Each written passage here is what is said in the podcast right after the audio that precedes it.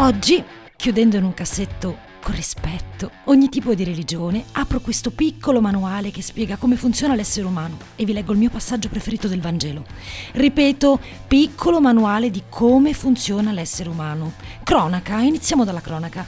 Gesù e gli apostoli stanno facendo i loro giri, sono vicino al Monte degli Ulivi, Gerusalemme. In tutto quel parlare, a un certo punto, Gesù ha fame, vede un albero di fico in lontananza, si avvicina, spera di trovare qualcosa da mangiare, ma quello che ha di fronte sono solo foglie, non è la stagione dei frutti. Così, un po' come faremo tutti noi, si dispiace, meglio dire, si arrabbia e fa mai più in eterno qualcuno mangi frutti da te. Aia, son cazzi. Io sono Francesca Baraghini, benvenuti in Red Zone. In teoria non è stagione di fichi nemmeno ora, maggio 2022, ma fa così caldo, 30 gradi a Milano, per non parlare di ciò che accade in India, in Messico, che non sappiamo più cosa può accadere. Nella settimana in cui, per il quarto anno consecutivo, il centro Sardegna è invaso dalle cavallette, la Corea del Nord annuncia il primo caso di Covid-19 da inizio pandemia e definisce la situazione una grave emergenza nazionale, tradotto lockdown.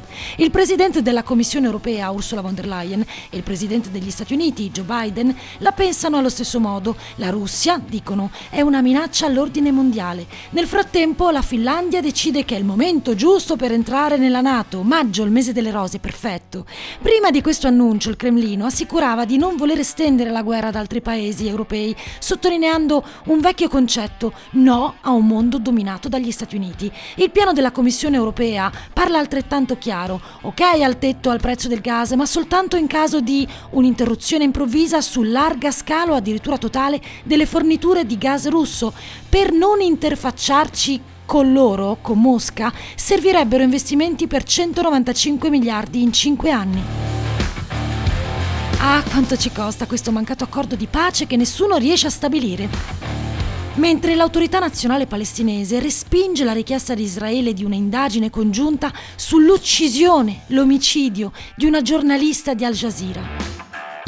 C'è stato un attacco informatico a diversi siti italiani, compreso quello del Senato e della Difesa, e sempre in questi giorni, qualche piccola distrazione, giusto per pensare ad altro, uno studio inglese, l'Agenzia per la sicurezza sanitaria del Regno Unito, vorrebbe dimostrare che l'epatite nei bambini dipende dai cani. Lo studio è portato avanti in questo modo. Si chiede alle famiglie colpite se possiedono un animale domestico. 64 intervistati su 92 risponde sì. Per fortuna sono stati loro i primi a dichiarare che è probabile si tratti di un caso, visto che la maggior parte delle famiglie inglesi ha un cane. India e Pakistan hanno vissuto il loro aprile più caldo degli ultimi 122 anni, 50 gradi, eh? E in tutto questo c'è chi ipotizza in Italia un ritorno al passato per risparmiare energia, sia all'ombra no al condizionatore, questo è il motto, cioè investire soldi in tende e zanzariere contro il sole e l'aumento della temperatura in casa. Citano eco bonus e super bonus, ma certo, non siamo nemmeno a metà maggio, ci sono già più di 30 gradi. Oh, ma certo. Prima notizia della settimana, le Nazioni Unite stimano che nel gennaio 2022 ci fossero più di 317.000 nuovi sfollati in Somalia, tutto questo a causa di conflitti e problemi legati alla siccità. Centinaia di migliaia di persone hanno lasciato le loro case in cerca di cibo e di acqua, portando chiaramente bambini che sono malati e affamati nei campi già sovraffollati da coloro che sfuggono alle violenze. In Etiopia si combatte tra forze governative, forze armate etiopi e altri gruppi armati. 16 milioni di persone tra Somalia, Kenya ed Etiopia stanno morendo di fame perché chi potrebbe coltivare viene interrotto da conflitti e chi non può ha un problema che non tiene conto di un accordo di pace, si chiama cambiamento climatico. In Kenya la siccità è stata dichiarata emergenza nazionale. Tra l'80 e il 90% dei bacini idrici e delle dighe si stanno prosciugando. Le comunità qui non possono più contare su agricoltura, pesca o bestiame. Secondo un rapporto pubblicato dalla Convenzione delle Nazioni Unite per combattere la desertificazione, la siccità rappresenta il 15% dei disastri naturali mondiali e si contano 650.000 morti dal 1970 al 2019. Quest'anno più di 2 miliardi e 3 di persone affrontano lo stress idrico, quasi 160 milioni di bimbi sono esposti a siccità grave e prolungata. Se non verranno presi provvedimenti immediati entro il 2030, circa 700 milioni di persone sono a rischio, dovranno lasciare casa e paese. In percentuali, un bambino su quattro vivrà in aree con estrema carenza d'acqua entro il 2040 e la siccità potrebbe colpire oltre tre quarti della popolazione mondiale entro il 2050. I bambini che stanno soffrendo fame e sete, la fame, anche a causa dei prezzi aumentati per mancanza di accordi di pace nella guerra che dall'Ucraina si estende all'Europa fino agli Stati Uniti, sono così deboli che non hanno energia nemmeno per piangere. Seconda notizia della settimana, la Cina stampa in 3D una nuova diga idroelettrica utilizzando l'intelligenza artificiale, camion senza conducente e le migliori attrezzature per l'edilizia, ma allo stesso tempo non riesce a fornire cibo e nemmeno libertà a milioni di cittadini rinchiusi forzatamente in casa a causa Covid. La diga in questione sarà pronta nel 2024, due anni. Al centro del progetto l'intelligenza artificiale, come dicevo, nessuna presenza umana sul posto, ma escavatori senza pilota, così come come camion, rulli, sarà capace di fornire circa 5 miliardi di kilowattora di elettricità ogni anno. Ok. Ma restiamo sul tema intelligenza artificiale, guardiamo oltre. Oggi, citando gli Stati Uniti, si pensa solo alla guerra con la Russia. In realtà gli Stati Uniti hanno deciso di potenziare la loro presenza navale in Giappone. Cina, Taiwan, Stati Uniti, Giappone. La Marina degli Stati Uniti ha accennato a un cambiamento nella sua politica asiatica poiché, fa sapere, qualsiasi minaccia alla sovranità di Taiwan rappresenta un rischio per la sicurezza del Giappone. Non è un segreto che la Cina voglia Taiwan anche con la forza, se necessario. Guerra lampo? Sta di fatto che tutti comprano e vendono armi. La Cina investe in truppe e armamenti per la conquista del territorio indipendentista, Taiwan lo fa perché studia la strategia di difesa e gli Stati Uniti cercano di spingerla ad acquistare armi di fabbricazione americana. Da anni. Dal 2017 infatti sono stati spesi circa 18 miliardi di dollari nella compravendita di armi dagli USA.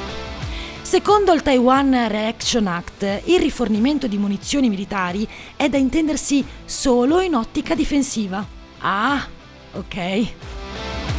In mezzo a sto tram tram, l'esercito cinese sta compiendo sforzi per ricercare, sviluppare e rendere operativa l'intelligenza artificiale per scopi militari. Parliamo di satelliti capaci di rilevare e trasmettere in streaming attività militari o risorse di interesse dall'altra parte del pianeta. Per dare prova di tutto questo è stato fatto presente che non è sfuggito all'occhio lassù l'attività navale degli Stati Uniti a New York e in tempo reale, ovvero un'esercitazione di transito il 17 giugno 2021.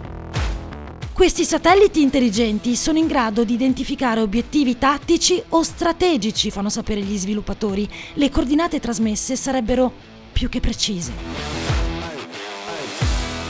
Terza notizia. Negli Stati Uniti si spara.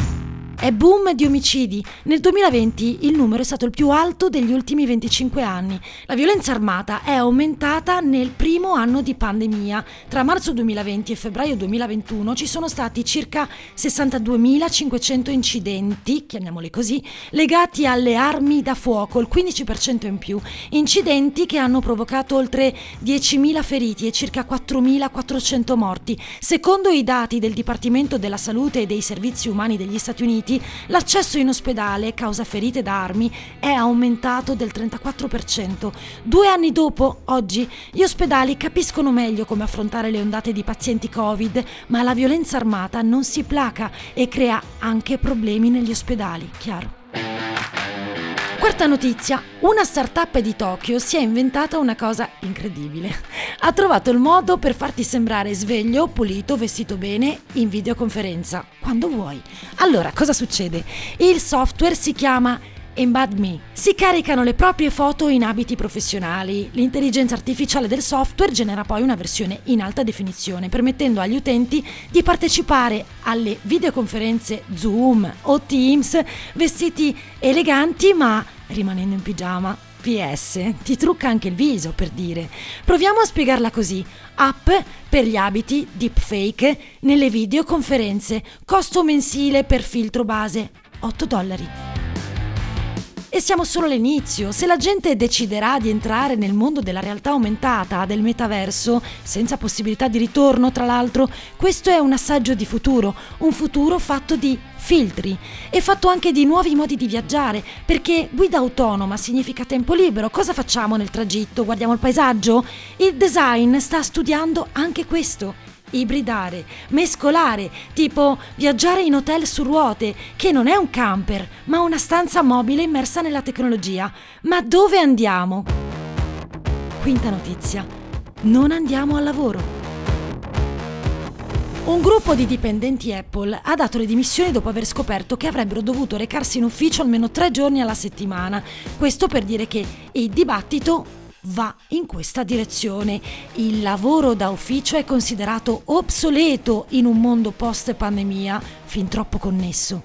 Ma i perché non si limitano solo al passaggio da un'era a un'altra.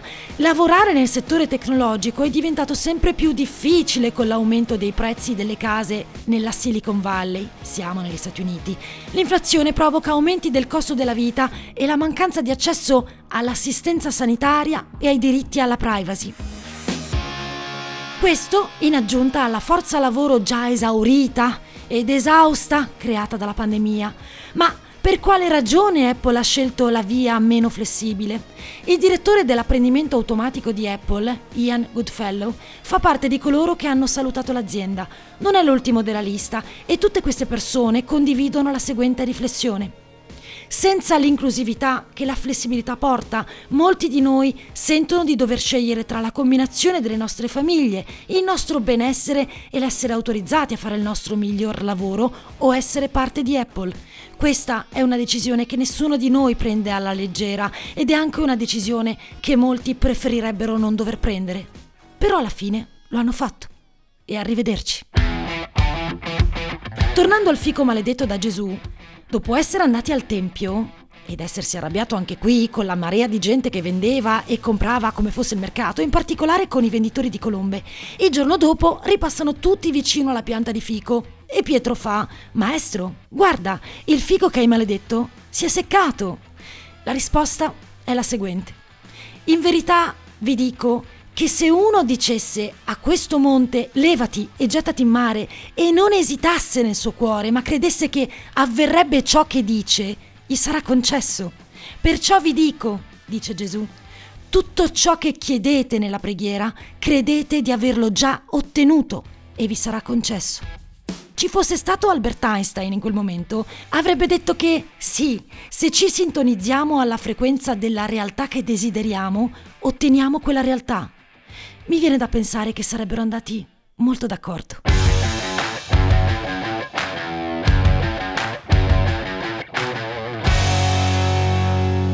Red Zone è una produzione Dopcast